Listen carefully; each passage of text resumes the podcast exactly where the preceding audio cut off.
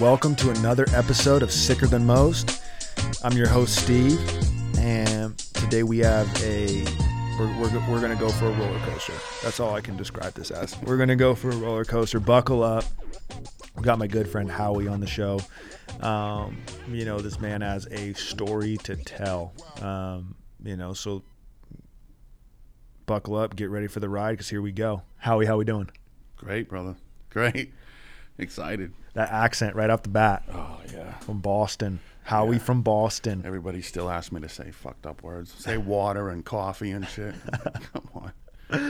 It never ends. So let's get right to it. Sure. Right, let's get right to it. So you're you're definitely sicker than most. Right out the gate. I'm gonna Yeah. spoil it for everyone. This Yeah. man is sicker than most. I've let's see, I think we first met back in 2019. Mm-hmm. Was that that was right, 2019. And um you know, times times were like recovery felt almost like different back then too. It was like that's pre-COVID. Pre-COVID.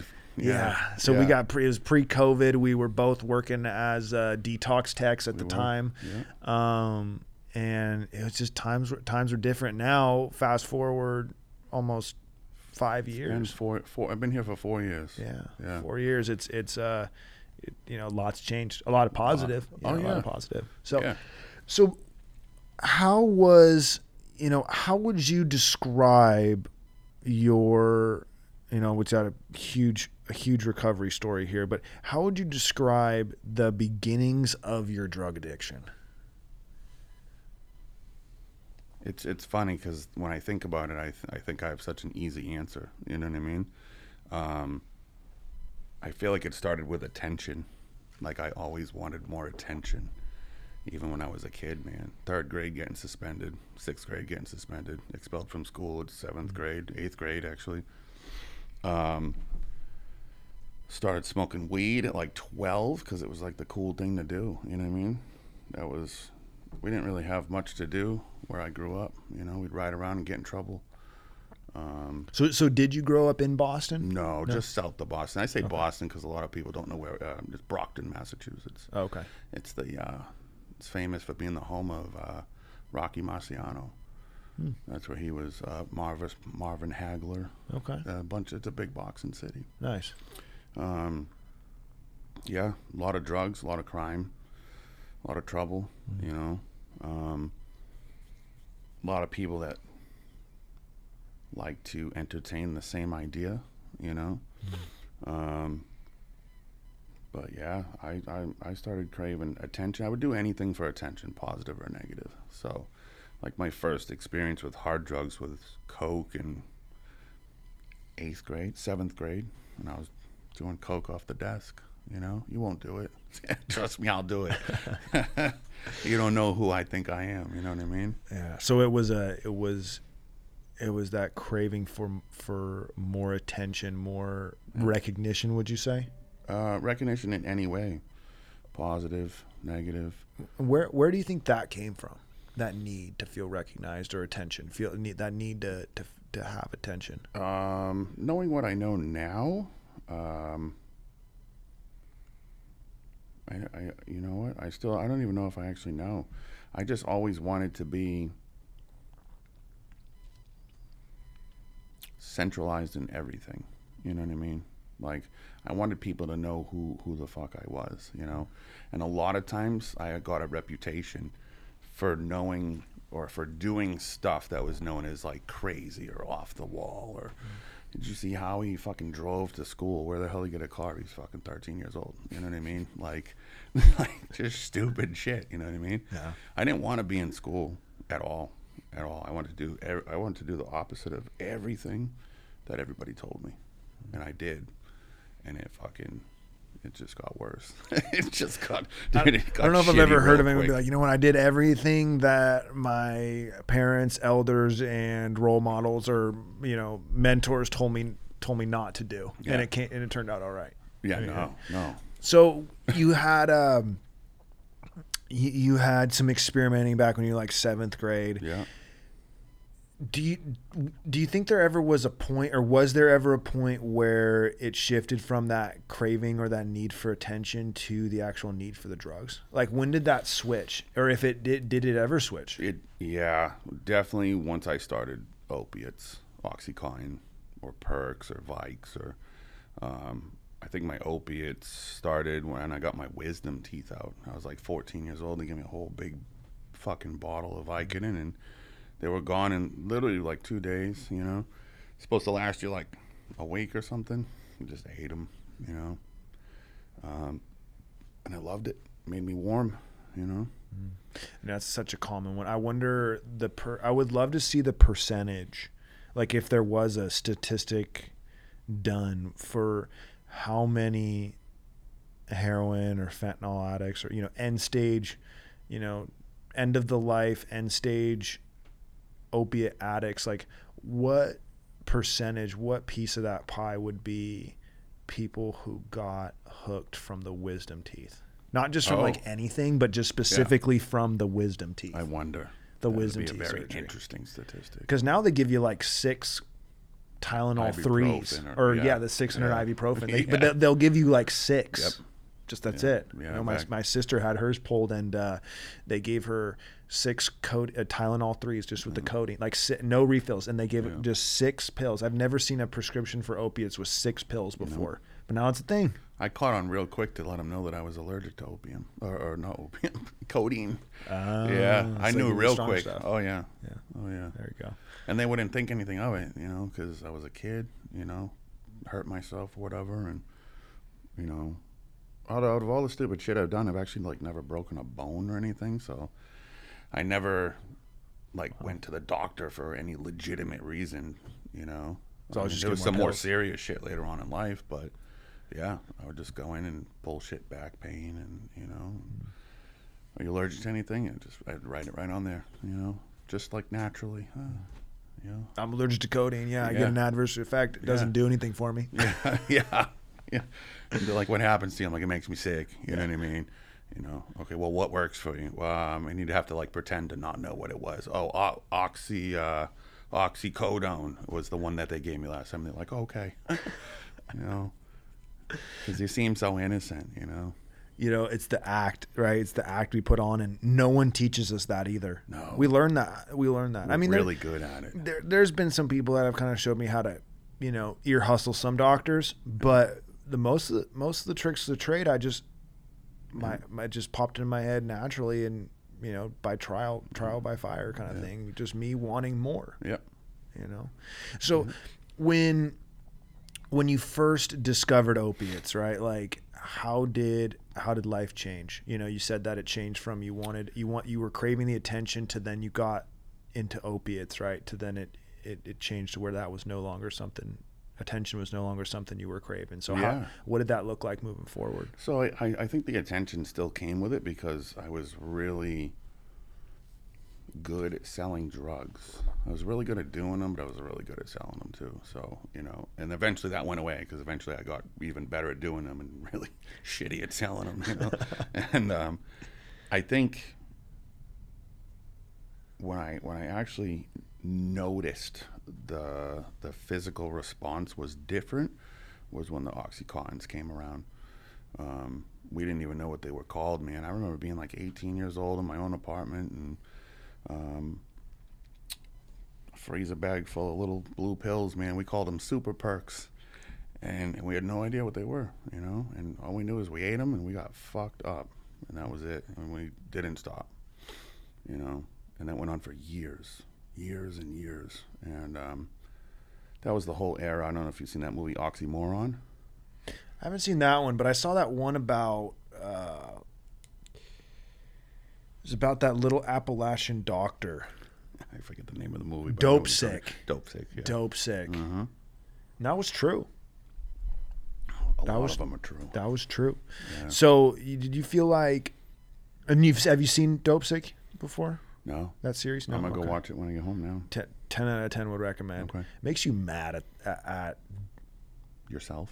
no no. It makes you makes you mad at like big Oh, pharma. This is the yeah, this is the big pharma. one, because it, it breaks down everything and then you go back i remember one of my teachers made me write a write a paper on it and you go back and you actually do some research on there and either a lot of the facts are very hidden on the internet it's hard to find it. Oh, that's on right. Yeah. or, or or when you do discover you know things that you're looking up uh, that happened in that documentary to be true.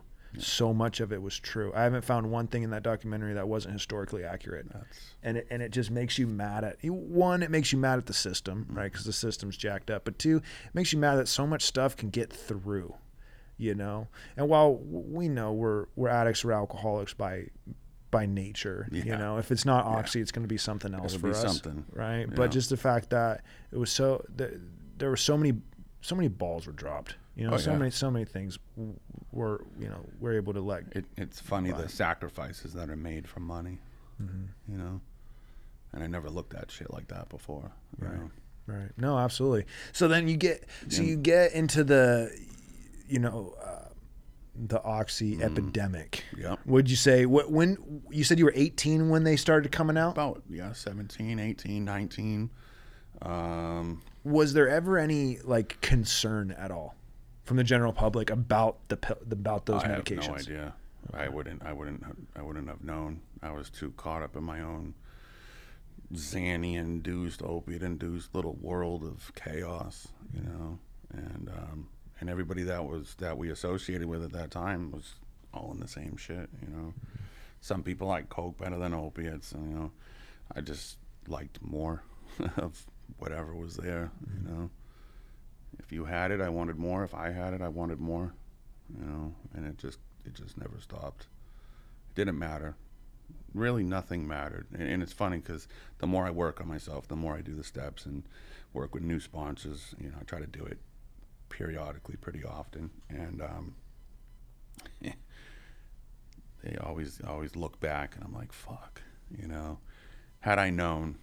Had I known, would have done it differently. Probably not, because I'm happy with where I'm at now. You know, but it uh I remember I, I remember waking up sick and not knowing like I why I was sick. Thought I had the flu, you know.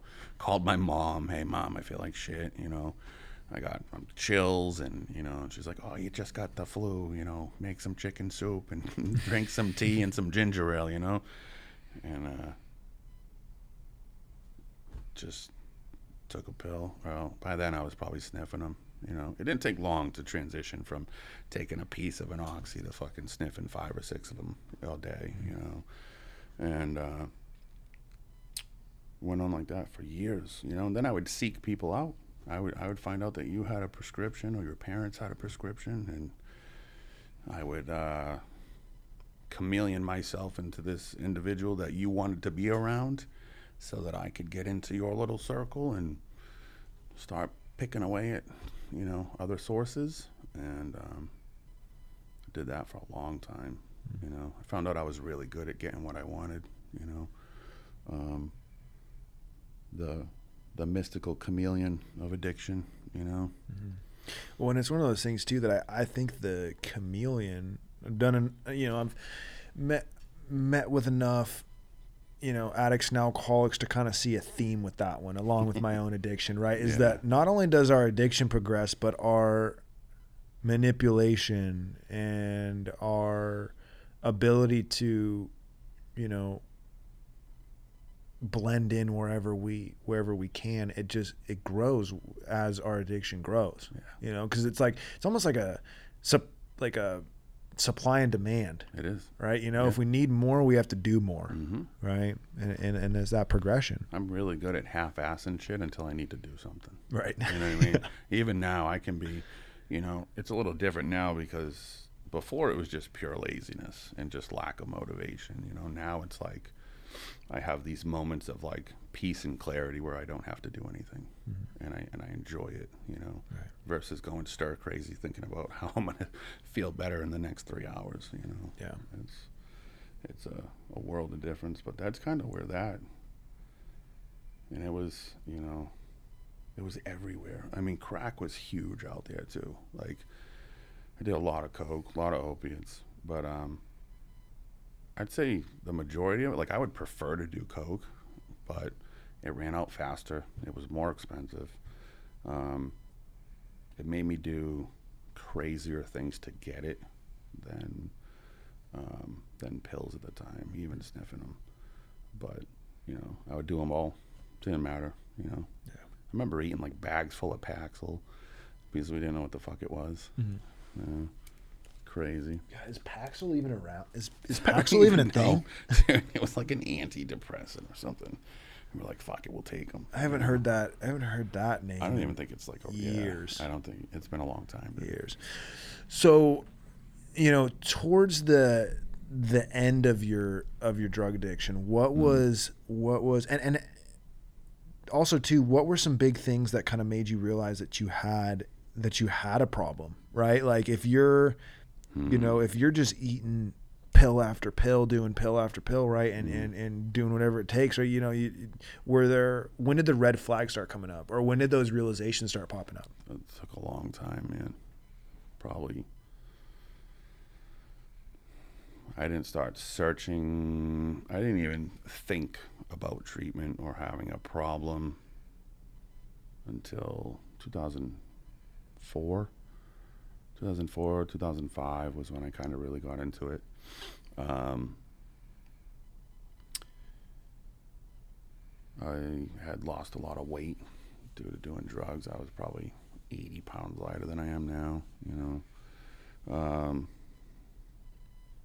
trying to remember the exact moment. I remember where I was. My mother had moved to Maine, and uh, I was up there, and um, I used to stay out all night. She would go to work. I would come in the house, and I would hide in the basement and fucking smoke crack and that was it. And I had my one little bureau, and I had it. And I remember it had little trophy burns all over it, like spoon burns, and I was just bad. And then uh, one day, I was just I'd been up for so long, and um, I'd gotten online and I looked up, you know, help for drug addiction or something, or you know, um, treatment facilities near me, shelters, anything. And um, now, mind you, this is after years of abusing my family, especially my mother. You know, she's the only person I've stolen everything and anything I could have from her or her house a million times over. That still speaks to me, you know. Um, and she came home from work, and, and I was like in tears. And uh, she said, What's wrong? You know? And I said, I need help. She said, What do you need? I said, I need a ride. She said, Where are you going? I said, A shelter you know and she said yeah let's go you know so she brought me that was the first uh, the first step my first attempt at, at getting better what do you what do you think what do you think was the big driving force for that like what at, at that time in your life like what made that rock bottom as opposed to all the years before? So that was probably like my first bottom i would say. Like it came to the point where everybody knew i had a problem but you know?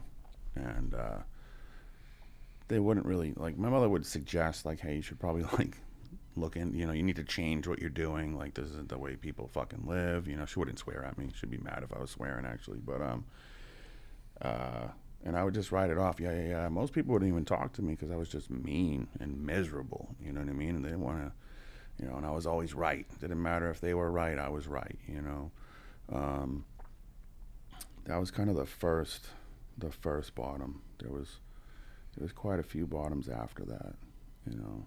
Um, but I went in, I did the old seven day kick. When I went in, they kind of looked at me funny because I was ridiculously skinny, like sunken, like Skeletor skinny.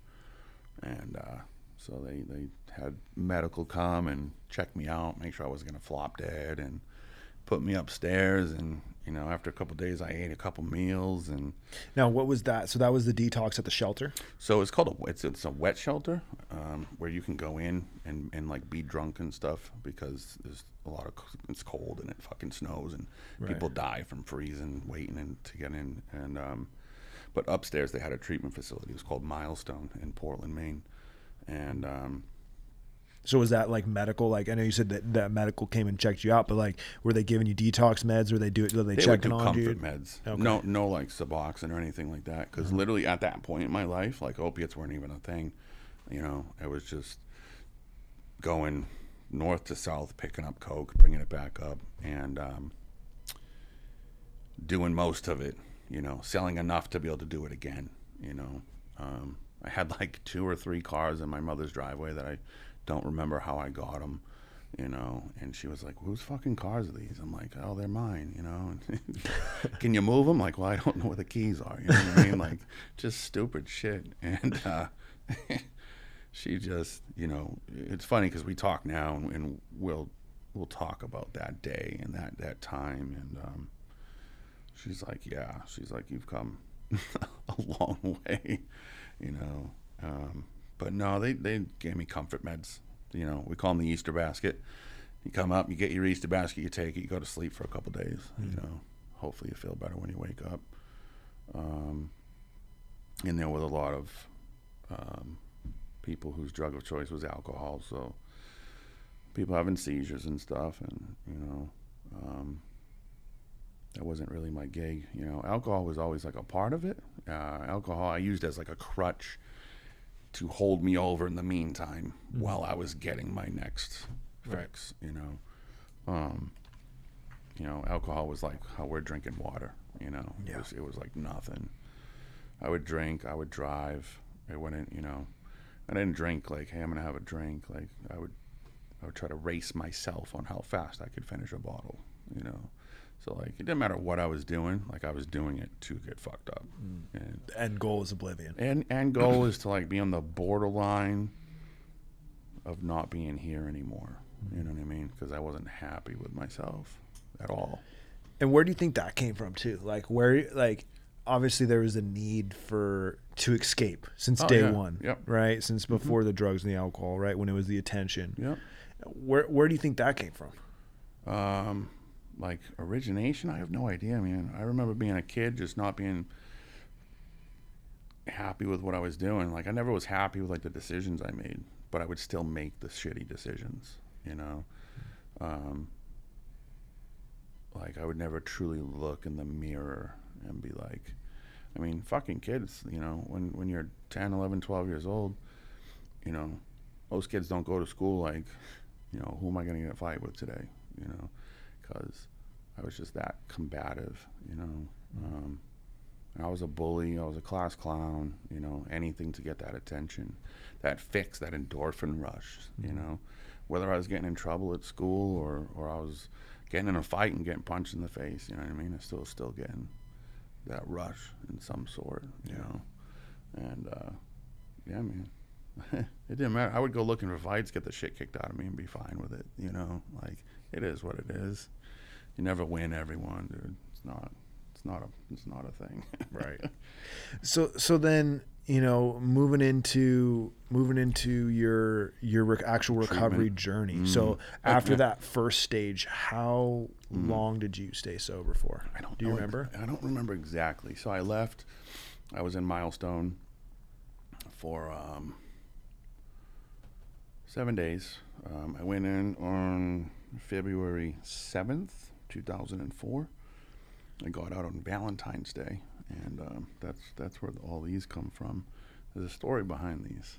People always wonder why. So I so I have Tell us about the roses. so I got roses on my arm, and um, so the first reason I got a rose, and it took me a long time. First of all, I had a real shit. I was all fucked up one day, and I we made a, a tattoo gun out of a hair clipper, and I was real pissed off at this kid that got off on a case that I got smoked for. So I wrote revenge in my arm, right? But we ran out of ink. We were fucking stupid.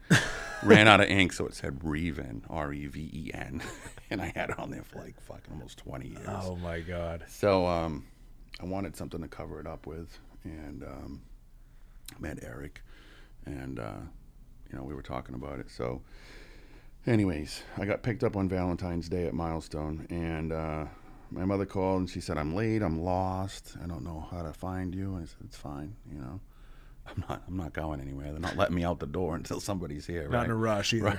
it's like, you know, I was nervous as shit to leave treatment, man. Um, as much as it sucked and I hated it, like knowing that I had seven days of like clean time was like the most I had in as long as I could remember, you know. So um, my mom shows up. I still remember she had a Nissan Altima. It was like fucking burgundy red. I still remember it. I used to steal it in the middle of the night while she was sleeping and go out and fucking do stupid shit. Um, she pulls up and, and she's bawling her eyes out, dude, like crying. And I'm like, I don't know about you, but when I see my mom crying, like something's up. You know what I mean? Who hurt you? Who did something to you? Like, who, what do we got to do? You know, like, who, Right. who's getting it? You know? And uh, she's like, no, no, it's nothing like that. I'm like, well, what, what the fuck? You know what I mean? Like, what's going on? And um, said she got lost, and, and um, this milestone place is on. It's not in like the worst neighborhood, like compared to what I was used to, you know. But in in Portland, it's not the greatest part of town. And uh, she said, she said, so I got out to walk around to see if I could find out where it was. And um, she said, out of nowhere, this couple popped up, and uh, the man was in a top hat, had a cane, tuxedo. The lady was in a fur coat, had a like all dressed up, Casablanca style, right? This is what she said. And uh, she said, you know, they were like, "Are you okay?" And she said, "No, I'm trying to find my son. I don't know where he is." And they didn't even say anything to her. The lady pulled a rose out and said, "Your son will be okay." Or she hadn't said anything about me. She said, "I'm trying to find India Street," and uh, she gave her a rose and said, "Your son will be okay." And then they just walked away. So she's like, Wow. "What?" I get goosebumps, dude. You know. And uh, so now my mom's crying, right? And I'm like, "What the fuck?" So she's like, "No, I'm fine." I'm like, "All right, well, let me drive." So I drove back to my mom's house, and um, the first thing that she did was call my grandmother, my my nanny. So she's Italian, we're Italian, and um, she tells my nanny what happened, and, my nanny starts to fucking bawling her eyes out on the phone, and I'm like, all right, something fishy's going on here, right? And uh, it's funny, I smile about it now, but um, so now my mother's freaking out, you know, like why? What's wrong, mom? They're like, why are you crying? You know, and she goes, listen. Ever since Howie was 13 years old, I've been praying to Mother Teresa to watch over him and make sure he's all right. She goes, okay. She said, Mother Teresa's sign is a rose. And I just goosebumps again, you know? And, um, and that was like the first thing. And I was like, all right, that's, you know, at that time I didn't know what God shots were or, or signs or, or, or anything. I would never pick up on that, you know? Right. And uh, she was like, So what do you need to do? I said, Well, they said I have to get to a meeting. So she brought me to a meeting. And um, it was at this place in Alfred, Maine. I'll tell you, this is like middle of nowhere, right? Just trees, and there's a lake and apple orchards. It's, it's beautiful. And um, it's called the Notre Dame Spiritual Center. And we pull up, and it's this big old building built in like the 1600s. Oh, wow. um, oh, it's old. You see, I, not to, not to get Yeah, up yeah, on a sidebar, but something about the East Coast, Mhm. beautiful old buildings, a lot older than anything out here on the West Coast. You guys are a new state. yeah. anyway, so you pull up to this beautiful building. Yeah, yeah. Well, like to me, I'm scared shitless. You know what I mean? Because you can see people in the doorway, you can see them hugging each other and all that shit. And um, I said, okay. So I walk up to the door, and they said, hey, you, you here for the the conference or convention? And I said, I'm here for the meeting. And they're like, yeah, you're in the right spot. Just come in. so I go in, and it's and it's this old like wood paneled building, and uh, you could smell food, and, and and there's just people talking to everybody. And it turned out that it was an actual convention, a weekend long convention. And uh, I was like, so I had no idea. They're like, well, just hang out, dude. Like you don't, you know, stay as long as you want. And um, I said, okay. So I'm in this meeting, and um, it was in the middle of a snowstorm, and uh, a lot of it was a pretty bad snowstorm, the nor'easter they call it out there, and um, a fucking tree fell on the building, knocked out all the power, right, and then I was like, "Fuck, sweet, we're out of here," right? like it's canceled. It's done. Nothing was canceled, dude. Oh, wow. They made sure everybody was all right, and the fucking thing went on candlelight for the entire weekend. If that's not, is it AA, NA? I don't. I think it was NA. It might have been AA. If that's not, you know, a It was one step the other. group, I don't know what is. Oh, it was. You know, it was. 100%. whether the power's out or not, like we're still getting this recovery. Mhm. You know, It was. It was. that's amazing. Turns out that, that there was a number of uh, buildings on property, and the one next to it was an old airplane hangar, which was actually a shelter, which I utilized later in my story. Um, but yeah, everybody was cool. Um, I ended up staying uh, for a night. Called my mother. You know, my mother thought I was lying to her, of course, naturally. You know, hey, ma, it turns out they're having a thing and it's all weekend long. And she's like, okay. Like, you know, her biggest thing is like, are you going to be okay? Like, you're going to be okay there, you know?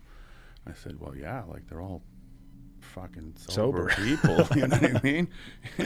She's like, yeah, you know, anything that was leaded towards recovery or or her getting her son back, she was always a thousand percent in, you know. Um, so I stayed I stayed clean for a little bit. not excuse me. Not very long, but um um I don't even remember how long, to be honest. Would you say like a couple months? Mm, actually, I, probably longer than that. Okay. Probably a few months. But that convention planted that seed for you. Yeah, You know, Yeah. that's that's cool. that counselor at, at Milestone. You know, all you got to do just go to a meeting next 24 hours. You know, and um, I was like, whatever. But like at this point, I was, man, I was beat. like mm-hmm. I was beat. I had like 10 meals in me in the last two weeks, and I felt amazing. you know what I mean?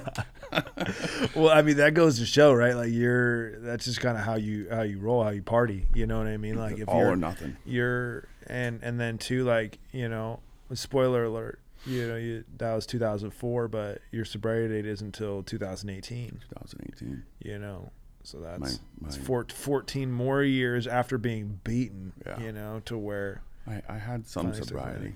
so then let's talk about that so Yeah. now you know now that you have that kind of the taste and the seeds been planted Mm. for your recovery right like um which by the way i think too is such a such a powerful thing uh, you know recovery isn't a straight line you know and and there's I a wish. there's a you know yes and no Yes and no. yes and no Yes and because you're you're right like it would have it would have been a lot easier for all of us had i stuck the landing on the first time i got sober my life would be you know probably pretty great you know i can only imagine Super different, though. you know but it would be super different Super different. i, I probably wouldn't have a podcast No. You know, We probably would- wouldn't be talking to you. I would have never known you. yeah You know? well that's a fact right because had i stuck the landing the first time i never would have came out to fresno had you stuck the Fresno. landing had you stuck the landing the first time you would have never I would have never. fresno I never even knew what the fuck Fresno was. yeah You know. and we'll talk about that too for sure. But so you had uh you know you, you're you know the seed, the seed was planted Seed right was like that yeah. that and and I think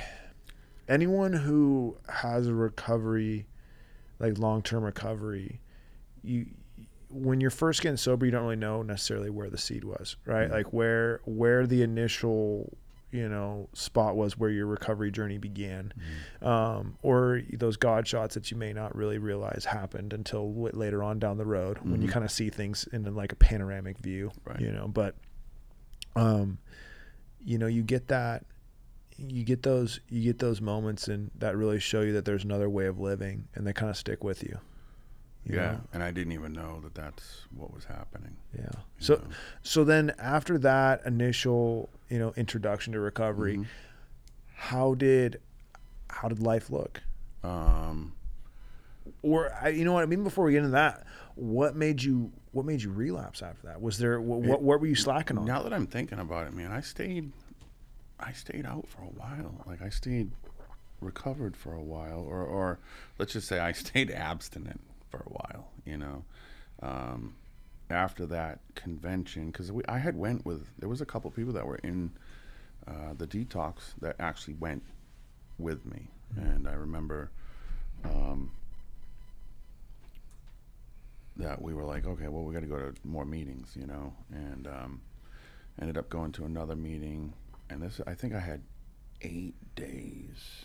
I had like eight days sober when I walked into this meeting, and like it's probably one of the greatest part of my stories, but also it wasn't the best way to go about it. So I see this. Uh, it was a AA. No, it was an NA meeting, and it was in Kennebunkport, and um, beautiful little coastal Maine town. And uh, I see this girl there. Of course, you know what I mean. I'm I'm fucking eight days sober, like I'm ready to tackle the world, right? See this girl, I'm like awestruck, you know. And I tell my buddy, I'm like, I'm gonna marry that girl, right? And he was like, keep coming back, dude. You know. I was like, okay, but um, so the sick, the sick Howie um made it so that I would I would conveniently be at that meeting, like on a regular basis, you know, and um, start trying to converse and you know and I knew nothing about the steps or sponsorship what you should or shouldn't do all I knew was I wasn't getting high and um, so we started talking became friends and um, started going to meetings together and um, like three and a half years later, like we well started going to meetings together. Ended up um, getting close. Um, I I waited the year, you know, um, to pursue anything further, and um, I had sponsors, but they didn't know that they were my sponsor. You know what I mean? Like Those are always the best. like, like he's my sponsor. And they're like, yeah, uh, I didn't know, you know. Um, but uh, it was um, it was like a year or so into. I can't remember, but um, we were hanging out a lot, and uh, she had gotten off probation, and uh, she was like, "Well, I'm like," and she was in a sober living in Portland, Maine. I was at my mom's, which was like an hour away, and like we would meet up and go to meetings and, and hang out and just coffee, you know. Um, I literally lived on coffee for the first fucking ten years of my sobriety, you know, and um, she got off probation, and we had come up with this idea, like, hey, what do you want to do? You know, she was from Massachusetts as well, and uh, I said, you know, and this is the sickest thing I've ever said in my using. I said, well, I've never shot heroin, and she was like, bet. like, let's go. We'll go start shooting heroin. So like it was like a planned relapse, and we did, and um, ended up getting a place together and all that. And of course, you know, a couple months later, all came crashing down, and um, so her parents put her in treatment. I went back to mom's house, of course, good old mom, and um, uh, we eventually got married. like it's fucking weird, you know. And um, Match made in heaven. oh, it was so fucking toxic, dude. So bad. So how long were you guys married for? Uh, I got married in 08 and divorced and finalized divorce. And I was out of the house in 2014. But then paperwork and all that good shit. So, um, six years, seven years. But um, come to find out, I wasn't even my true self then. You know, I had I had been in the program. I stayed sober the, almost the whole time, eight years, nine years, and um, um, turns out I was just in chameleon mode for that long. Right. Going back to, you know, 13 year old Howie. Right. Like the chameleons there. making making myself what other people what I thought other people wanted to see. And, and, you know, that's, that's such a common thing for us. Yeah. And if we don't do something about it, it's gonna stay there, right? It's not something that just goes away, No. you know. And we do the steps, and you know, we get, you know, we we start getting some work done on ourselves, and you know, we mm-hmm. feel better. Yeah. You know, we feel better, and we get out, we break out of that. But that's like a perfect example of how, you know, we, if we don't work on our character defects, like we can stay sick, or we can stay, you know, not living our true potential, our true purpose. Right. Know. Which I had no clue Right. what what that was. It sounded like though at that time it's it's kind of what you- what you needed to learn. Yeah, so I, I did learn a lot. Um, you know, after that, I mean, after the planned relapse, um, you know, I started to buckle down, get serious, and um, went through the steps a few times, bullshitted my way through, um, but picked up little tidbits along the way. You know, enough to put some sense into my mind that I just can't do it. You know, like I at that point, I started to realize that there was there was no way that I could just do any of it, you know, like because it like it's all or nothing, you Yeah. know. Like if I go out, like I'm out, like Right. out with a bang, you know, and it usually ends up hospitals, you know, jails. I've been to many times, and uh, it's just not worth it, dude. Not worth it. So I, I got divorced. Well, I, uh, I thought I was safe. You know, I thought I had. Uh, I don't want to use the cured word because every time I hear it, it, it pisses me off because I know there's no such thing. You know. Um, but I had worked in a bar, and um, the whole time that I was, you know, sober, um, for me, substitution is a big thing.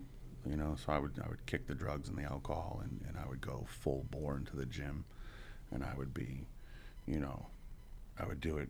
You know, I'd weigh my food and, and just eat what I had to eat, and um, and that's what I used as like my coping mechanism because I still hadn't at that point learned what an actual coping mechanism was. You know, so. Um, so I got offers to you know bounce in bars, and I, I said, well, I got I got X amount of time, you know, I'm fine, and um, and it was all right for a little while, but slowly, after working in them, one night, not even thinking about it, made myself a drink, went out. That was uh, November of 2014. I didn't come home for three days, and uh, let's just say that didn't go over very well, and. Uh, came home, um, ended up cheating on my wife, and knowing what I had, the little bit that I had known of of being honest and trying to be a better person, came home, admitted it, and I had Irish luggage, man. Irish luggage. I was out of the house. I was out To the curb. to the curb, brother. Yeah. So then, you know, how long did that relapse go? Because that's a perfect example of how it can start with one drink hmm and end up on a full blown bender. I literally left the house and went to. Um, I called a buddy of mine who who was um, renovating motels. We lived in a little beach town, renovating motels in the off season, and I said, "Yeah, come on through. You know, you can stay here." Um, still had to go to work. You know, another friend had let me use their car because I still didn't have anything in my name. You know what I mean? And um, started, you know, still went to work at that bar, and um, after that, yeah, like it was a wrap, dude. Like I went back, started doing coke at work. You know, I called the next day. I'm pretty sure the next day I called somebody, and I was like, "Hey, where can you, I need some dope?" And so dope on the East Coast is heroin. Dope out here is meth, which is doesn't make sense to me. Dopey to me means down. You know what I mean? Um, but yeah, and then um, I uh, I went back to work. I got fired because I didn't show up for three days, and um, started selling dope. You know, started selling, started sniffing dope because as long as I didn't put a needle in my arm, I'd be okay. Mm, the classic rationalization. that's a classic one. Yeah. You know what's what's interesting too is so now with all the fentanyl and how heroin's basically extinct, Oh, yeah. right? What's the equivalent of that rationale for fentanyl? Because like I know you, back when we were getting high, you know, Mhm. and it's with needles and all that all that fun stuff, you know, the rationalization was, oh, if I'm not if not if I'm not banging dope, like it's okay. Mm, If I'm snorting it or smoking it, it's fine. It's safer. Yeah, it's Yeah, safer. Yeah, I'm not going to overdose. I'm not Yeah. gonna, With and then- heroin, it kind of was. it, in a sense, know? you know, in a Yeah. sense, it was. Uh, that's you, you know, you're not going to fall out from Right. from smoking it. I mean, you get a little, you know, you get a little sleepy and that stuff. But the, the, where where our buddies were dying, uh, it was when when they were shooting it. Yep. You know, and I know the only ever times that I've overdosed on it was when I was shooting it. Yep. Never smoking it or snorting it. No, So it was a waste. you know, and it's like little things like that that are, you know, those little nuances of the denial are just gone now Yep. because uh, fentanyl is you It's it's.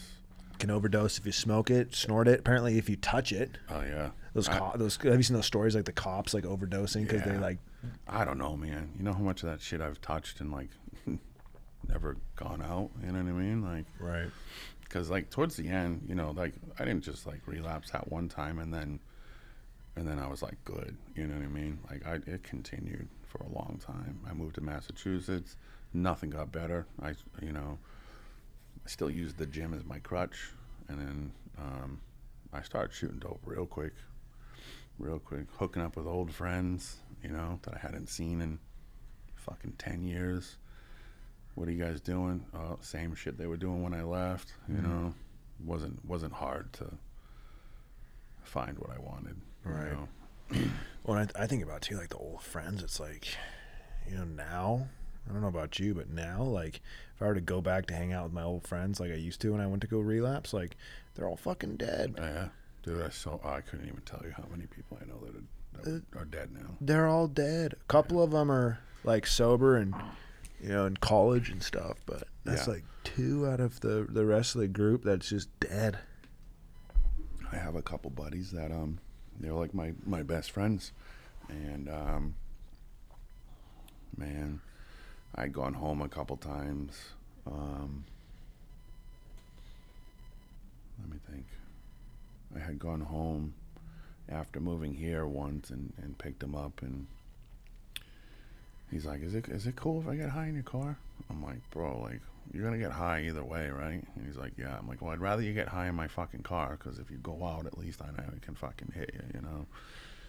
And uh, fucking kid, man, you know, back of the Arizona can, fucking out, out, blue, instant. I'm like, this motherfucker, dude. Right? Damn. Whacked him, sternum rub, on the way to the hospital. I'm like, this motherfucker. I'm like, bro, you gotta go. Like, I've known him since I was a little kid, you know. And it's just because it's all fentanyl now, dude. Yeah. You know? And towards the end of my using, because when I went to Massachusetts, man, I went to the gym. I had a little scare with my heart, and uh, I kind of passed out, and I was in the cardiac thing for a while, and it wasn't like a heart attack or something, but they weren't they weren't too happy with with my lifestyle choices at that point, you know. Um, cleared, but so my, my father died from sudden heart failure at 47 years old, and um, and it's always been in the back of my mind. And I used his death as an excuse to fucking get high for a long time. And um, after going through that and all these stress tests in Boston hospitals, and then you know, they're like, "Oh no, you're like you should be good." and so I just my nerves were super high, my anxiety was super high. So of course they were like, "Well, we'll give you something to, to calm you down." You know, like the thought of leaving the house and then just dropping dead was in the back of my head for like a long time. And uh, so they gave me like a script of Xanax, a script of Ativan. I was on like eight megs a day of of Xannies and, and as an Ativan as needed, up to eight megs a day.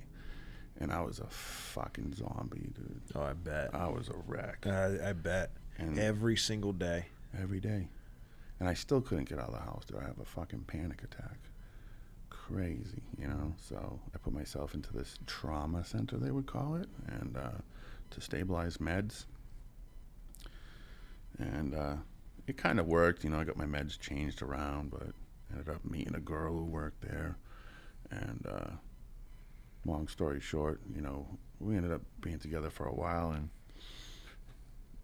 um, started doing coke and uh, you know just as like a casual party thing you know what i mean they're they're let's just say most of them were normies so they didn't know what partying was in Yeah. my eyes you know and uh, eventually, I, I fucked her over. You know, fucking ATM card, thousands of dollars, and just went out and got coke and hid and fucking just got high. You know, just never talked again. Wow. Crazy. And you know, so at that is that towards the tail end of your using? Like, are we coming up Mm. into like twenty? It's kind of in the middle. So, um, the heart thing happened in 2015 in February. In May of 2015, I had um, this weird chest pain. So I went to the doctor and they felt around and they found some lumps and shit. And uh, they uh, they're like, we're gonna put you in for a mammogram. And like, I was still big into the gym, so I was like super excited, but like kind of nervous at the same. Like excited for the fact that like my pecs were big enough to get a mammogram. You know, I, was like, this is pretty sick, right? So you were, were you big into like bodybuilding and Yeah, stuff too? yeah. okay. Like I, you know, I tried to be, but Mm. for me, I was. I can show you pics, dude. Like it was. I took it very serious, you know, because that was.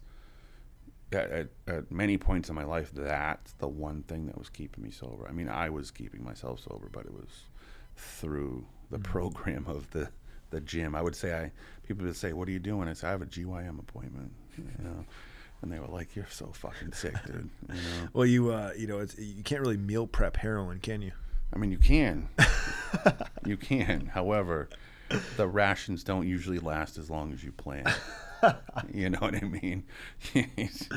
like you're like, I got fucking this for tonight. I'll save this for tomorrow, right? No, never. I would never go to sleep with anything. Were you e- were you ever were you ever at like a point where you were like training for bodybuilding and going shooting heroin? No, No. no. If I wasn't in the gym, I would tell everybody, listen, if you don't see me in the gym, like there's something wrong. I'm either I'm either really sick, um, because a lot of people say, you know, oh, I feel like shit. I don't want to go to the gym. So you go to the gym, you sweat it out, you go to the sauna. Usually you feel better. You know, you get all the toxins out.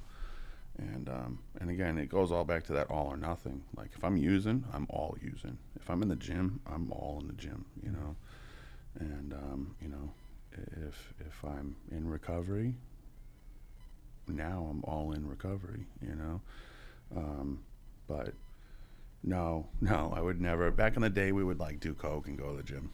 You know, be like our pre-workout. Coke, aspirin, and caffeine, and like go to the gym. It's fucking disgusting. but that was before I was super serious into it. Um, so they found these lumps. I went into the doctor, and uh, turns out I had a bunch of masses in my chest. So I had to go in for surgery, and they took out a bunch of glands and masses, and did the path lab, and a few of them were cancerous. Wow. And um, yeah, so you know, most people would be like, "Oh my God, you had you know you had fucking cancer," and like it's the end of the world, you know. And I'm like, eh, you know what I mean? Like, I gotta go to the gym, you know. Mm. And uh, and I did. I left. I went to the gym. I went to surgery later that week, and um, I left surgery because apparently had this crazy surgery, liposuction, like all the, the liposuction, my whole back. It looked bad, man. Like it looked like I got run over by a city bus. And then they just wrapped me up and sent me home. I had these little weird drainage bulbs sucking fluid out of me every day. I had to empty them and shit. It was fucking Wow. wild. It's crazy. It was. I laugh about it now. You know what I mean? And um, but I got sent home with a script of Oxy 30s and Dilaudid, and instantaneously, as soon as my, my mother's the one driving me everywhere, you know, uh, as soon as I remember I left, I went to, to the store, I bought a TV, and then I went home and I just started crushing pills. And I just started sniffing pills. With you, watching your new TV. My new TV, man. Drainage bulbs wrapped up. I had foam wrapped around me, and I thought it was great. Like a roll of uh, like a roll of bubble wrap and you know like it on Dilaudid. I was fucked up, man. I was Wow. a wreck. But you know, and this kind of goes back to what we were talking about earlier about like the the big pharma. So because I had a major surgery, right? Whenever I called and asked for meds, they didn't even question it. I, I would sometimes, oh, every week, twice a week. They would, yep, it's at the pharmacy. Yep, it's at the pharmacy. It went on for months, probably eight months, nine months, Wow. until they said no. And when when they said no, guess who I called? The dope man Yeah. and then that's because you're gonna get you're gonna get sick. oh my yeah, god. you're I already knew. sick. Yeah, I already knew. you're doing that much. You're doing that much opiates. You're gonna get sick. I already knew. You You know, know? you know, and I'm like, fuck, dude, I'm doing pharmaceutical grade shit, you know? Thought it was badass. fuck. So then, eh, you know, rolling into 2018, getting finally getting sober, July 21st. July 21st. So um, that's not the day that I, I I used that day because that's the day that I was still in treatment, and July 20th was the last day that I accepted any comfort meds. So once I was free and clear of like literally every substance, I used my date. I went into treatment July 3rd. Um, actually, a few days before, I went into another treatment facility from Maine. I was getting high and, and um, lost somebody from getting high, uh, you know, and uh, it was it was it was a bad scene. So I got into a treatment facility, and um, I was all fucked up, and they put me on Klonopins, and and uh, like two days two days went by, and I, I don't remember it being two days. I remember it being like hours, right? And they came banging on the door. In the bathroom. I was trying to shave, and um, they're like, "You you got to pack your shit and go, dude." And I'm like, "What? Why?" And they're like, "You ripped out all the fucking security cameras and stole all the food out of the break room." I'm like, "No, I didn't." And they're like, "Come with us." Like they they could see that I truly didn't believe them. They like come with us. So they like lifted up my mattress, dude. I had literally hundreds of packs of saltines and peanut butter and fucking all the detox food, dude, under my bed in my drawers. And they're like, "Oh yeah, watch this too." And they come and they bring me and they show me the security footage, and it's fucking me looking around at the camera, right? And I look, I wave, and I fucking reach up and yank it out of the ceiling. No and I, shit. to every fucking camera on their screen. And I was like, "What the fuck?" And they're like, "Have you looked in the mirror?" And I'm like, "No." I looked. And I I had been in the handicap bathroom for like four hours, trying to shave my beard off, which was I hadn't shaved in fucking forever, right? With a single bladed Bic razor that you have to sign out because they don't want you killing yourself. And um, I had I had made like one checkerboard patch in the side of my face, dude. It's just bald. Shit. That was a fucking disaster, bro. So they, they kicked me out, and um, that was my, mind you, I'd been to every detox in Massachusetts multiple times from 2015 to 2018 because there was that there was that ego and pride that didn't want me to go back into the rooms, but then there was also that uh, glimmer of hope and that conscience in the back of my mind saying, like, you need to fucking get help. You know what I mean? And I knew I needed to because I knew it would help, right? Right. But I just, I just kept doing stupid shit, you know. And I would go, I would go into detox. I would complete, excuse me, and they would say, "You want to go to further treatment?" I'm like, "Nah, I'm good." I'd leave. I fucking maybe, maybe 12 hours. I'd get high again, and it would just repeat itself. So 2018, I went to. Um, I don't. I, I think I counted. I completed 19 detoxes in 2018, and I AMA'd out of quite a few. Got kicked out of a couple. Um, so I left. I had turned my phone on, which was miraculous that I had a phone. I think it was an Obama phone. Pretty sure it was, and. Um, I had a message from my, uh, I call it my, my prime choice detox. It's called High Point Treatment Facility in Brockton. And, um, and they left me a message. They said, Howie, we don't know where the fuck you are. We have a bed for you. Answer your phone, but you can't have a phone while you're in treatment. So I didn't get it. And I called them. And um, it's it, like, it was to the point where I was, uh, it was a I was on a first name basis with everybody there. You know, Howie, where are you? Are you okay? They're, that's their number thing, and you know, counselor's big thing is, are you okay? Like at least let us let us know that you're fucking okay. you Right. know? Just le- yeah, at least right, you can do. Right, just a courtesy. So, I called. I, I told them what happened, and um, they said, "We'll have them drop you off here. We have a bed." And uh, I said, "Okay." That was that was uh, July third, and uh, I got my Easter basket. I went to bed. I woke up the next evening, and I remember the fireworks from the yard. I remember that's how I remember. So, um, state funded. I didn't have insurance, nothing like that, and uh, I I did my you know how how you have to do your intake and you have to do your bio. You know, at least mine was easy because I was there just like a few weeks earlier. You know, and um, Just they just you know ask you a couple clarifying yeah, questions. And what's good go. different? What Right. happened? Well, so uh, they told me. They said, "Listen, something's different. Like what happened?" So I told them everything that happened, and um, they said, "Okay, well, what are you gonna do different?" And I said, "I'm gonna do everything you guys asked me to do." And they're like, "Okay." I said, "They said, well, you know, we asked you to do stuff before." I said, "Yeah, but I never said I was gonna do it." And they were like, "I said, so if I tell you no." Remind me that I told you to that of this conversation. And They did, and they kept me there, and I did every fucking group, every fucking worksheet, everything. And you know, I, I wasn't trying to fudge. You know, I mean, dude, I was a dickhead in treatment many times. You know, they'd ask you for a sample and they give you a cup. I'd fucking shit in the cup, dude. you know, here you go. Yeah, like, well, you didn't specify. You know, that's just the dickhead I was when I was using. You know. And um, so my time came, and they said, "So do you want to go to further treatment?" I said, "I'm willing to do whatever I got to do." And they said, "Okay. Do you have a preference?" And I said, "I'd like to stay in High Point, but I want to, you know, I'd like to go to Plymouth because it was a little more low key. It wasn't inner city. It was Plymouth where Plymouth Rock is, and the fucking pilgrims and all that shit. And it's really nothing special, but um, it's literally just a rock." Um, and uh, so they came to me and they said, "Hey, there's no there's no beds. So what's your second choice?" I said, "I'll just I'll just figure out something else out." And they were like, "Nah." They're like, "No, we can't."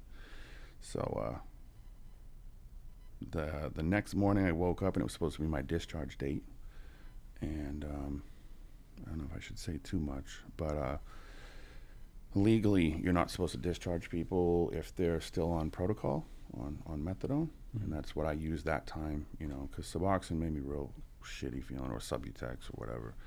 So I used methadone, and um, out there, you can't detox or you can't discharge people if they're still on protocol. You can AMA, sure, they can't hold you there, but they can't legally sign the papers and say they're good to go, you know, because they didn't finish their taper. So I hear my name, Howie. I'm like, the fuck do you guys want? You know what I mean? I'm ready to leave. And they, I go to the window and they're like, here's your methadone. And I was like, what the fuck? And they just looked at me.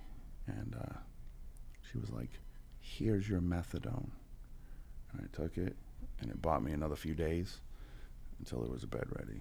So I went to further treatment, CSS, clinical stabilization. And um, it all comes back to this. I got to do my bio, got to do my intake, right?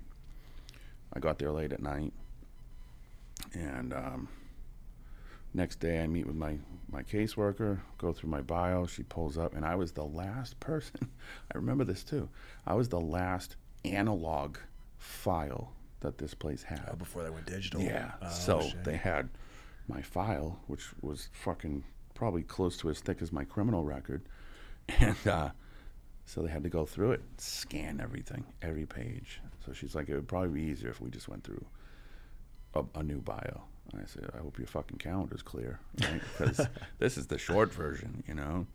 And um, so I get talking to her and I get telling her about everything, and and then. Um, um, you know, of course, I'm super judgy in my own head. She doesn't know, you know, she definitely hasn't been through the same shit that I've been through, but they told me I have to do it. This is what they suggested. So I did it. And I sat down. And when I got to the point where I was telling her about my mother and my grandmother with the rose, my fucking caseworker started bawling her eyes out.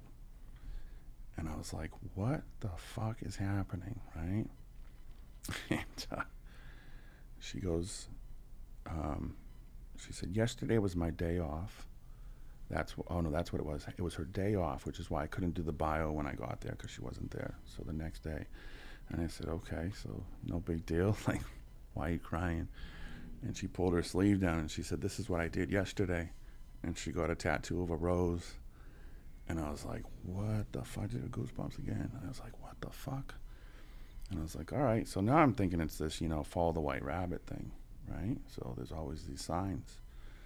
And um, so she said, listen, like, there's a program out here that's that's really good, has a really good success rate. They're fucking stupid expensive. She said, but you know, I know a couple people who who work there, and um, why don't you do me a favor and, and write your story on paper? And I'm like, fuck, I don't want to write my shit down, right? I don't. I'll tell it to anybody. I don't want to write it down because then it's real, then I can see it, you know. But uh, she said, you know, I think it would be good for you because you do have a little experience. You have life experience, you know. I said, all right, fuck it, I'll do it. So I took one of those composition notebooks, those little black and white ones, and I just started fucking laying shit down. I filled up three quarters of that notebook, and then she's like, I, th- I thought it was just gonna be like, I was like, well, you told me to write the story. fucking wrote the story, right? And uh, so she was like, all right, give me give me a couple days. Like I'll I'll get it scanned and faxed, and, and, and I'll let you know what happens. And uh, she called me in, and uh, she said, yeah, so um, you're going to the Brook Retreat. And I was like, no fucking way. Yeah, I mean, it took a little while, but I got in and um, I told them the same thing. Like, listen, like I'm here to listen. I'm here to learn. You know, have you been through the steps before? Yes, I have, but I bullshitted my way through them. Like I'm here to do it, and um, and I did. I stayed everything, and that was, you know, that was summer of 2018, and um, fuck, been sober ever since. Wow. Yeah. And so, you know, all those co- quote unquote coincidences, Mm. right, that led up to you finally getting clean and sober and getting an honest shot and a and a um, you know your best chance at success with everything lining up perfectly perfectly right? Like you know it'd be it'd be nice to say that everything went perfectly smooth sailing since then right? But Yeah. how has how has your recovery been how has your recovery journey been like the highs and the lows and the and just everything that life's thrown at you since you've been sober because that was in massachusetts right Yeah. now you're here in fresno Yeah. lots changed I was I was there for a little while, so I put together just about 18 months out there. So um, I had stepped down from the house, the, the recovery house, and then um, they had a couple sober livings that were um, a little more in town. It was funny; they're actually in it's in the town that I was born, so I ended up back like where my my whole story started, you know, and. Um, I just kept doing, you know, got a get well job, just working and um, trying to save money and just doing life and, and, and starting to learn the balance of life. You know what I mean? The balance of what I need to do because what I need to do is stay sober because if I don't, then I'll have n- nothing to balance. Then it'll just be fucking jails, institutions, and death. You know what I mean? And at that time, fentanyl had been around, and you know, I had I had fallen out a few times, and um, luckily I had people there. As if not, I wouldn't be here. But um,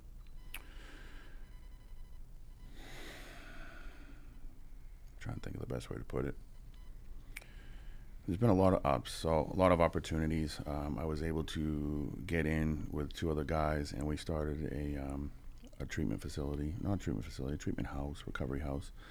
Um, and I was able to um, reach out to the community. It's a small little harbor community, harbor, you know, Haba. a harbor community. It was Scituate, Massachusetts, and um, beautiful little town. Um, and I was able to bring guys. You know, we would bring them in the house, and and and the goal is to show them a new way of life, right? And, and the way that it was shown to me was through the steps, which finally I now believed at that point. You know, I could see it working. Um, but I was able to, you know, do their food, bring them to the gym, um, you know, help them get the, the physical aspect, you know, out of the whole the whole mind body spirit triangle.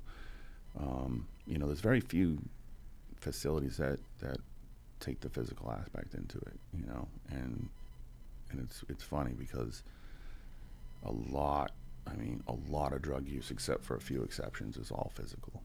You know, the withdrawals. I, there's a lot of psychological, of course, with everything, but if you can replace that physical shittiness feeling with, you know, and especially like visually rewarding, um, you know. Um, so I was able to, to do that for a while, and it was super rewarding, you know. Um, shit happens. Uh, we had a not a huge falling out, but it just we went separate ways, and um, uh, and ended up back at mom's, and um, ended up talking with somebody from my past who just so happened to live out here in Fresno, and uh, seemed like an excellent idea. So just after Christmas of 2018, I, uh, I hopped the Greyhound and moved out here.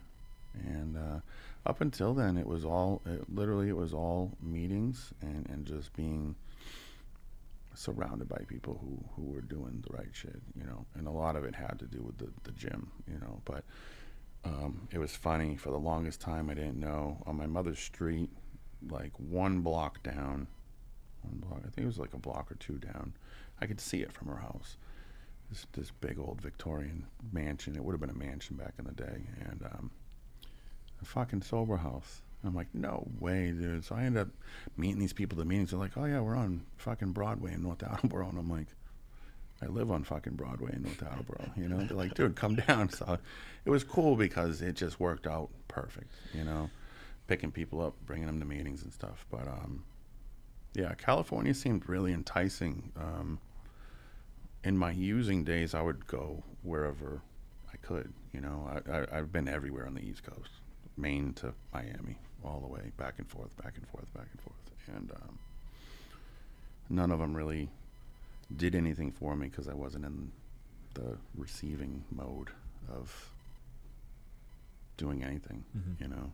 Um, so I came out here. I landed here uh, January first, 2019. So I've been here four years, just over four years.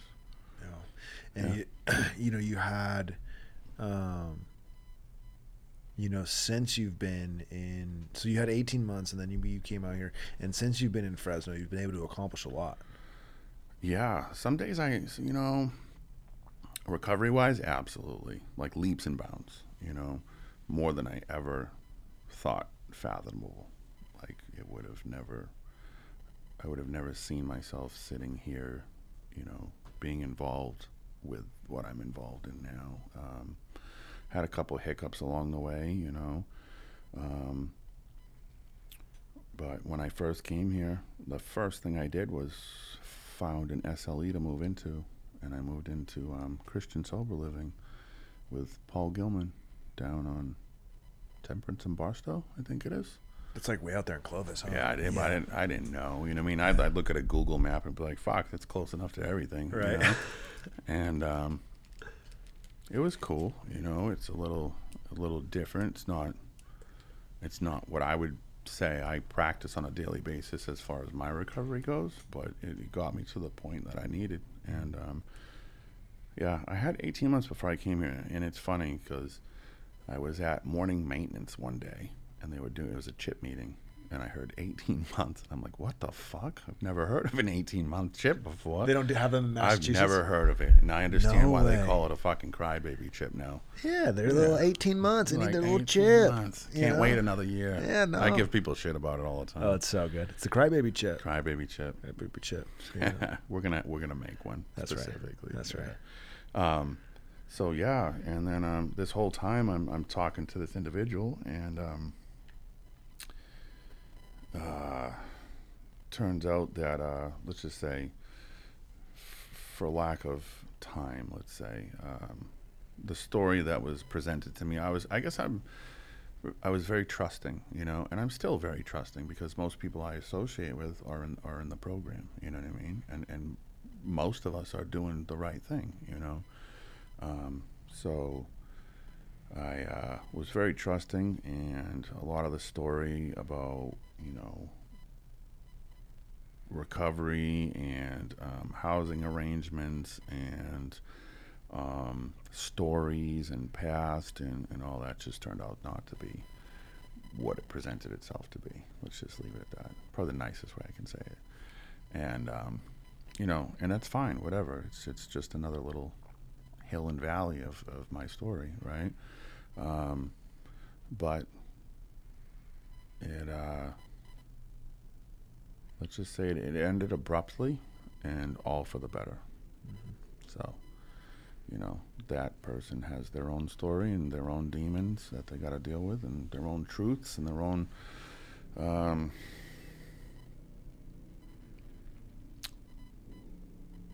let's just say their own truths, you know. So so then you know now going from I mean, in the meantime, I met you. Yeah you, know, did that whole that whole fucking jamble that I was going through. You know, that's when I met you, yeah and uh, that was a wild time too thinking back to 2019 and it was like how just when they started announcing the whole COVID bullshit. yeah as like a possibility. Yeah, Well, and you know the other thing too, I remember like back then there was such uh and there still is, but I feel like it's changed a lot in the sense that like with especially with the opiates, right? Like you know there was for for AA or for a, an opiate addict going to you know basically you know to get sober and to get dialed into a solid 12 step group um and this is this could just be a fresno thing um because like you know I, I don't getting sober long term you know i've been to na meetings elsewhere but there um i couldn't really didn't really connect as well to the na meetings here in fresno. Um nothing against them. I have a lot of friends who are sober through na and are living ha- happy lives right? Same. for some reason I couldn't I couldn't get into it and, and there was this and it seemed like there was this little little group of us that were just hardcore heroin addicts hiding out in AA. yeah, You know, you I definitely um, considered you one of those people. I definitely sure. was. You know, yeah, um, there was a group of us and, and it was it was you know it was a time because you know it goes to show right like right obviously times have changed but it goes to show that like you know doesn't matter who you are what's going on with you or your past or anything like that like you can find recovery through the 12 steps yeah. you can find recovery in any meeting you go to Yep. you know and uh, you know now now it's a little bit different you know now there's some stuff happening Oh. you know there's some stuff happening so i want you you know to and we'll have another we'll have we'll, we'll dive into this a lot more later Yeah. on we have some more stuff in the Yeah. works but you know kind of just tell us a little bit about what you're working on now what we're doing. Um, so I left a meeting one night, and a lot of HA. You know, there's a lot of stories of of, and especially like even like working in in SLE and, and testing people. Like no one tests positive for fucking opiates anymore. It's all fentanyl, right? And um, you know, to touch on the the aspect of like not feeling like you fit in at certain meetings and and especially AA. And I there's a lot of great AA meetings out here, and there's a lot of fucking amazing people in AA out here, you know. Um, and I feel it too sometimes. Like if I, because my my instinct is to share on my drug use. You know what I mean? Because alcohol was always there, but like I'd crack a beer, and the first thing I think of was like, where am I getting a coke, and where am I getting a dope? You know, the beer was just to hold me over while I was waiting for a response. Um, so I was sitting at home one night and uh, I was talking to my buddy Danny, and uh, I said, you know, why? I said, there has to be, like, in my mind, I'm like, this has to have had, like, there has to be fentanyl anonymous meetings, right? There has to be. How can there not be? There's overeaters, there's gamblers, there's sex, there's HA, CA, AA, you know. Um, so I did a couple little searches and I couldn't find anything. So um, turns out that it, it it was never done, and, and and I took it as a sign that we needed it, you know. Um, so uh, through a lot of research and everything, we we founded Fentanyl Anonymous, and um, trying to trying to do more of um, basing it off the 12 steps of alcoholics anonymous because that's what finally worked for me um, you know I, I got that prejudice out of my mind that oh no i'm a drug user this is not going to work you know and, and that's not true you know in my opinion the 12 steps would work for every human on this planet but a lot of them don't want to hear that and they get really mad when you tell them that Right. i've, I've tried Yeah. um, well, and, and and think about too how many people die. oh How many people die? Obviously, just from fentanyl alone, Oh, right? it's But insane. how how many people die because there's no bridge? There's no bridge. You know, by, by by the grace of God, right? Like we had a bridge, we had a seed planted, and Mm-hmm. we had someone show us that the way, right? Like uh, I had a lot of very, very just amazing heroin addicts that I met in AA who showed me like the 12 steps is Yep. the way Yep. you know a lot of great people a lot of great alcoholics that showed me aa was the way you know or the i, I shouldn't say aa but the, the 12 steps the steps 12 steps the right traditions yeah you know because we're, we're we're we're fucked up we're sicker than most are. you know Listen, and, we are like the worst so of the sicker worst than most. Yeah. like it's you know, and, and and it's funny because I I can relate to everything they say. You know what I mean? Like I did fucking heroin alcoholically. Mm-hmm. You know what I mean? I wouldn't stop until I was on the verge of death, or sometimes past the threshold and had to be brought back. You know, and um, and it just it just made sense. You know. Well, you know, our, one of our old timers that goes to you know AA around here and Mm-hmm. HA, and he's a, you know he's a great dude. He's probably got forty three years of sobriety now. Mike, I think I know who you're speaking of. Yeah. Yep. Um, sh- shouts out to Mike, Mm-hmm. and he says he'll go to AA and he's like, "I found the cure for alcoholism." And there's a pause, and he's like, "I started shooting heroin." and I love, love that. I love that because I drank like a fish until I found heroin. Yep. I drank like a fish. I would drink till I was throwing up, and I would try to hold in my throw up so I wouldn't have to throw up because I knew that th- I kept it in That's there longer. It's gonna get me Yeah. more drunk.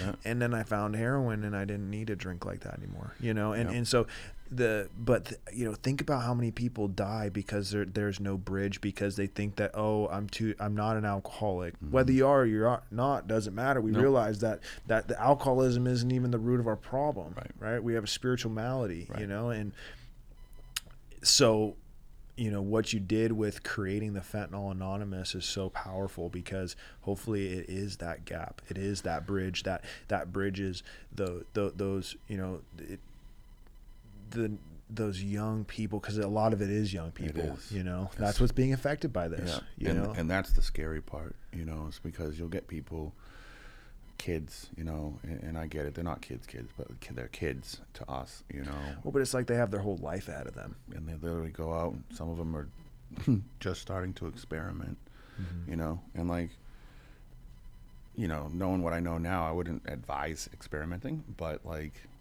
fucking people well, experimenting used to be a whole lot It's safer way different. We knew what we were experimenting with. you know, if I got a bag of Coke sophomore year, Mm-hmm. it was gonna be Coke or at worst, like baby laxative. Fucking You know I mean? Yeah, you know what I mean. Okay, I'm, I'm gonna be on the toilet for a long time. Right, right, Right. right. But I'm Worst still gonna do it. Yeah, worst case scenario. Yeah. You know, now it's a whole different. A Oh, whole yeah. different. I mean, Yeah. even even in 2015 when you got a pressed Xanax, Oh yeah. it was like. Uh, Me and, me and my buddies, we used to look look for the fake Xanax because the fake Xanax usually fucked you up more, yeah. you know. But it wasn't fentanyl no. you know or if it was it we weren't getting it Yeah. you know now it's it's everywhere Yep.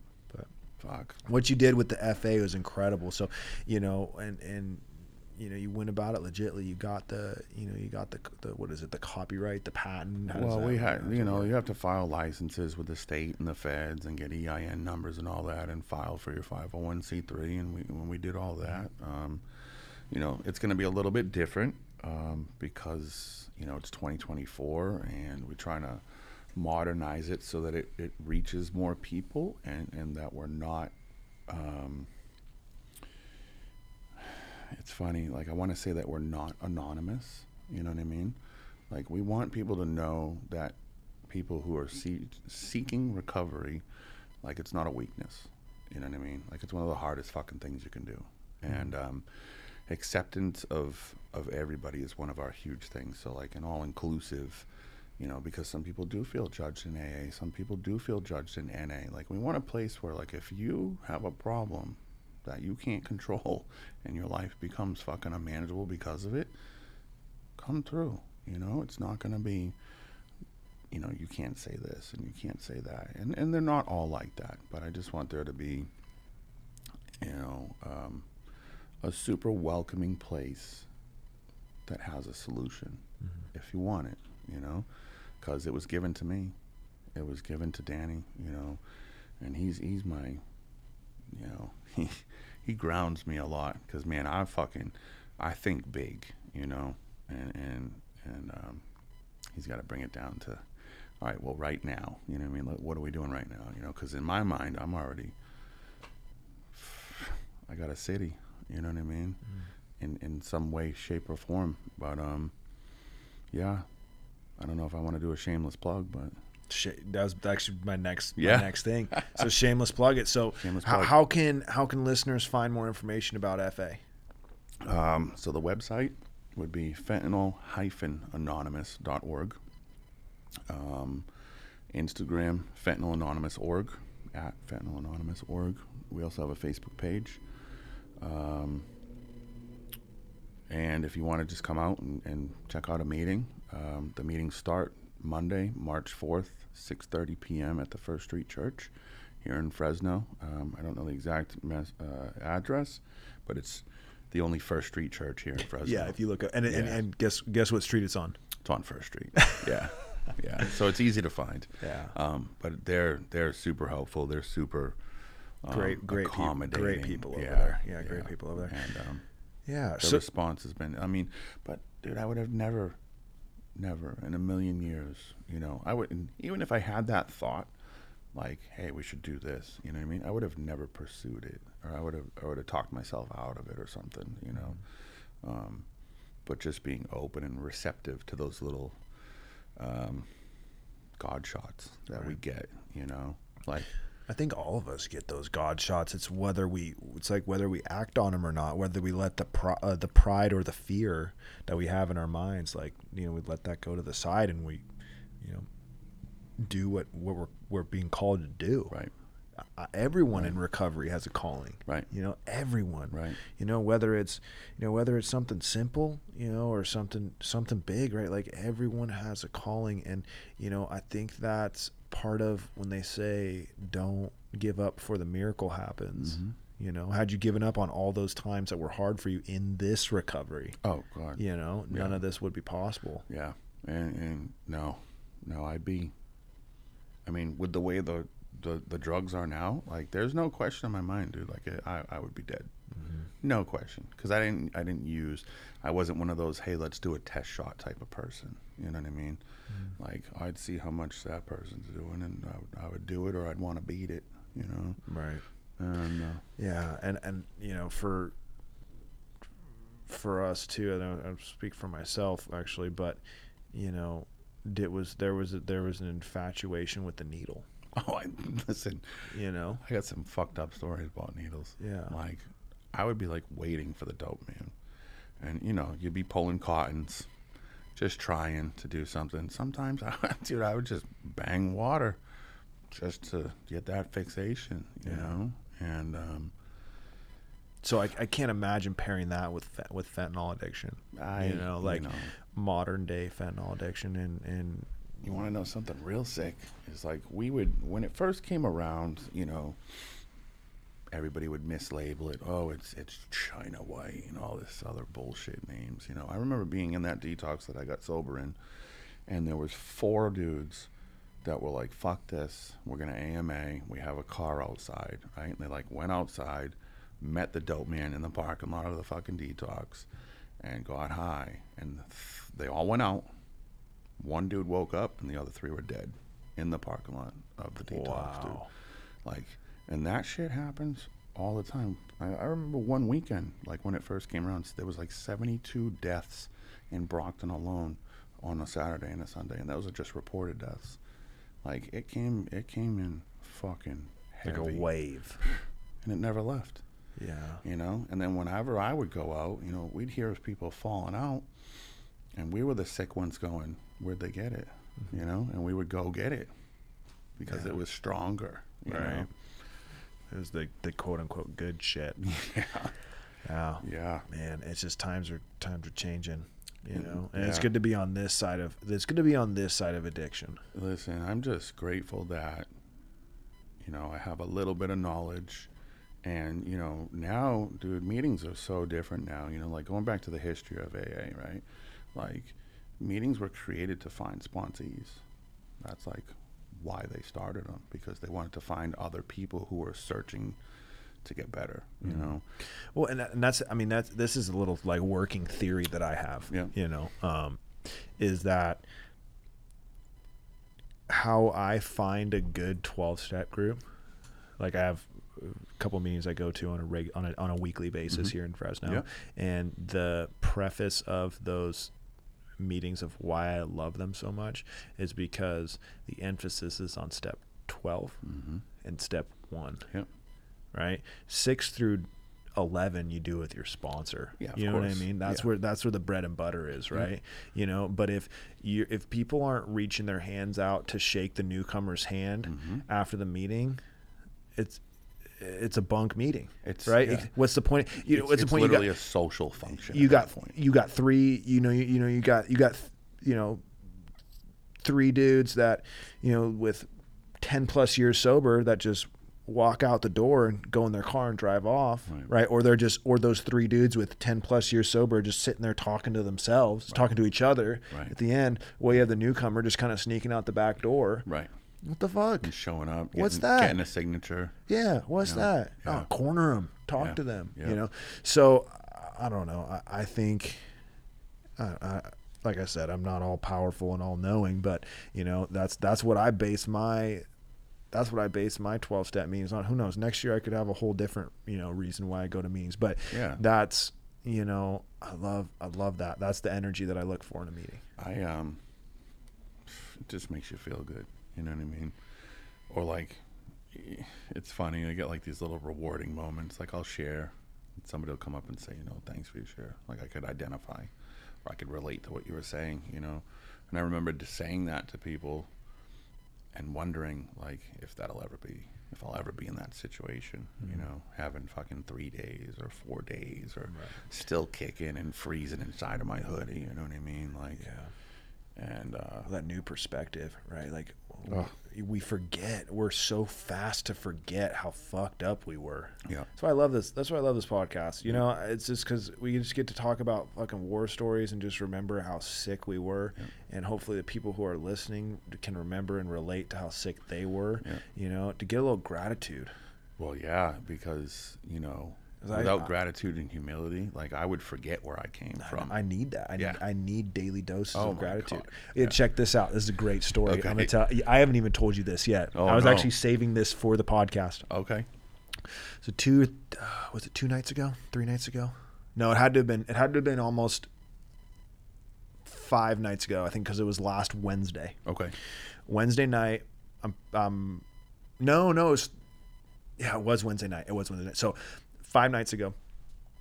I'm packing everything up, getting ready. I'm I'm I'm at the office. I'm getting ready to go home, and um, I had his, I had uh, just gotten a new barbecue. Okay. Right. So I had this big, you know, when you build like a new something, Yeah. you get all this cardboard. Yep. And I'm like, there's no way this all this cardboard is going to fit in my my uh, my recycling can. Yeah. At my house. So what I did is I, I just threw it in the back of my car and um, I said I'll drop it off at the big dumpster at work.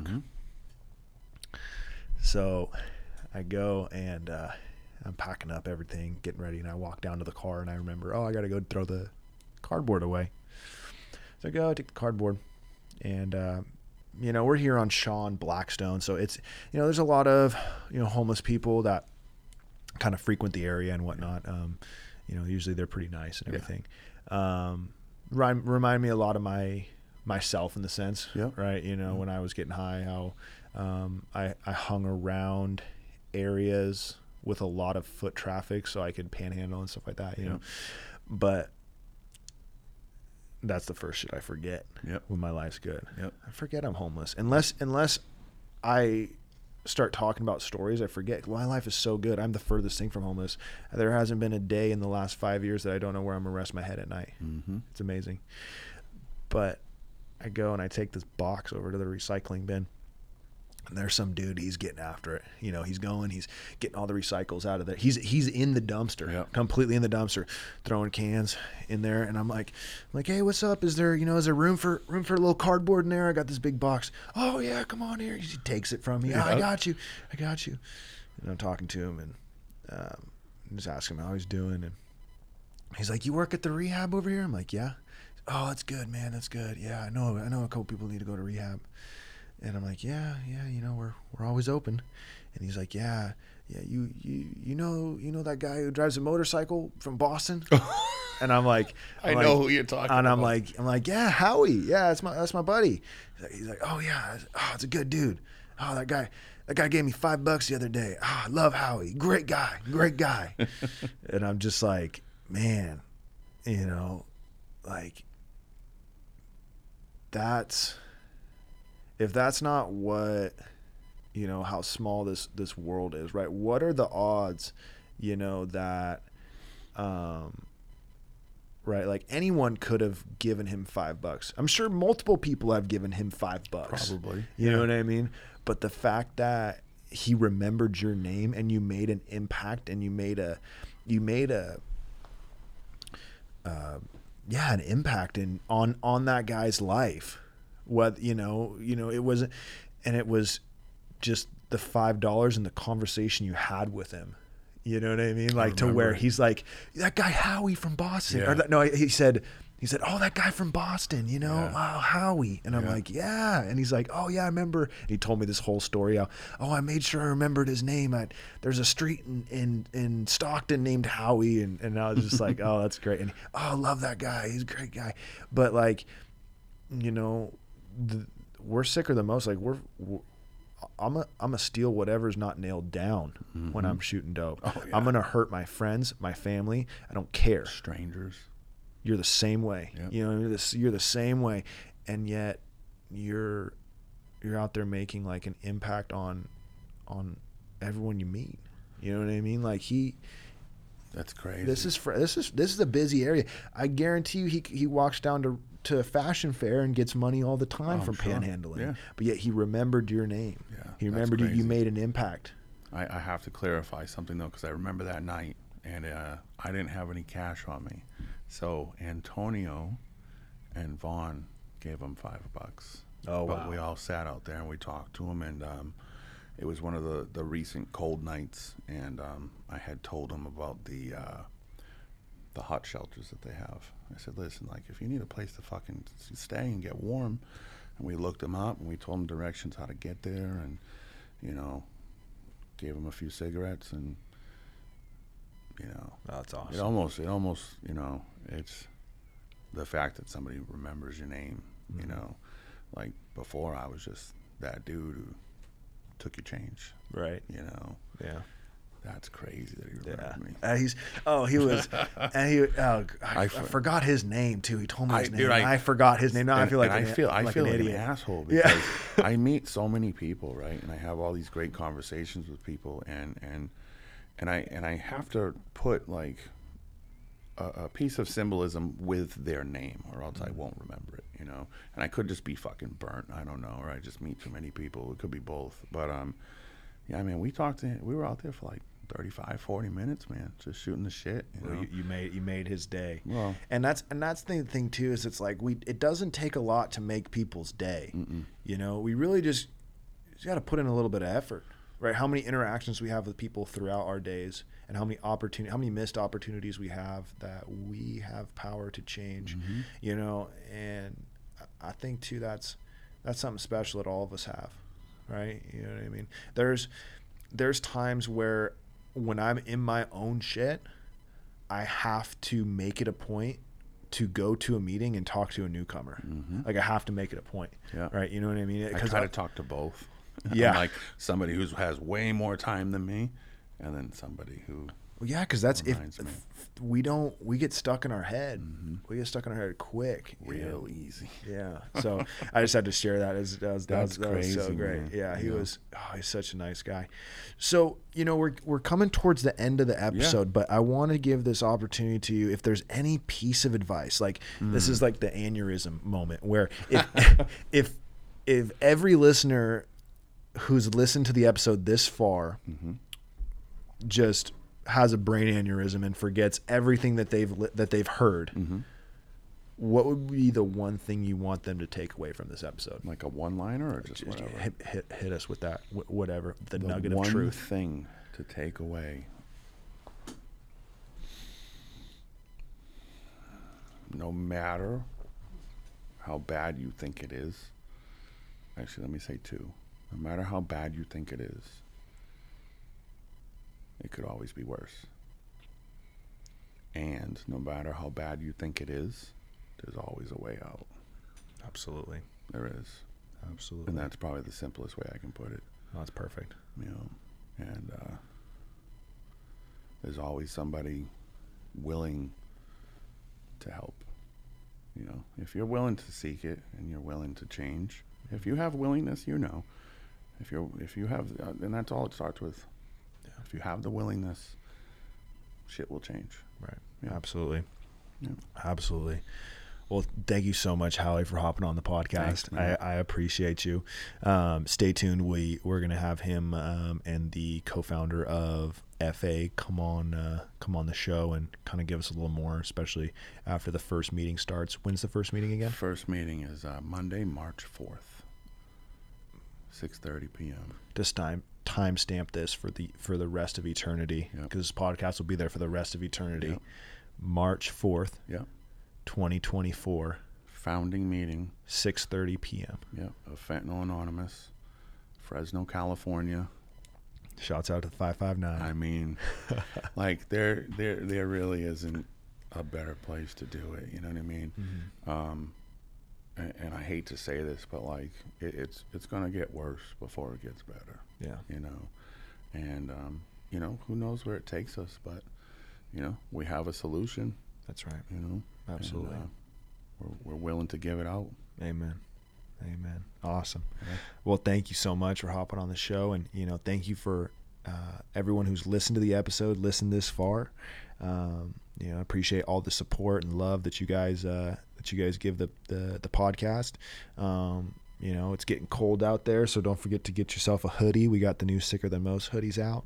Um, you know, if you have any any questions or any any you know anything you'd want to say directly to us i always butcher this but the wi-fi or the wi-fi what am i talking about the the gmail to get a hold of sicker than most is sicker than most of them uh or sicker than all of them. See i'm already butchering it. Hold on here. Hold on. Let's see. Here it is. Sicker than most of them. So sicker than most of them. Of them. there we go. I think that that original Gmail was stuck in. So sicker than most of them at gmail.com. Send us the emails directly if you want to get in touch with us. We also have a little poll button too at the bottom of every Spotify episode. So let us know what you want to hear next.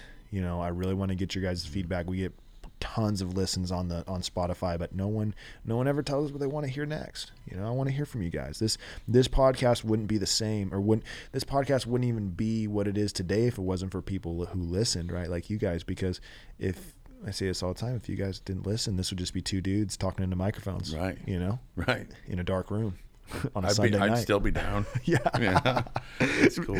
you guys make this you guys make this so much more so i appreciate everyone who's listening follow us on instagram sicker than most podcast at sicker than most podcast um, I have a link to your Instagram on the Fentanyl Anonymous website. there we go. Just click on the logo. I'm there. Um, you know and uh, i like to end every episode the way i do. Send us send us off in style. So no matter where you come from no matter what you've done you are lovable and you are forgivable. So keep that in mind. Keep your head up and keep it moving. Peace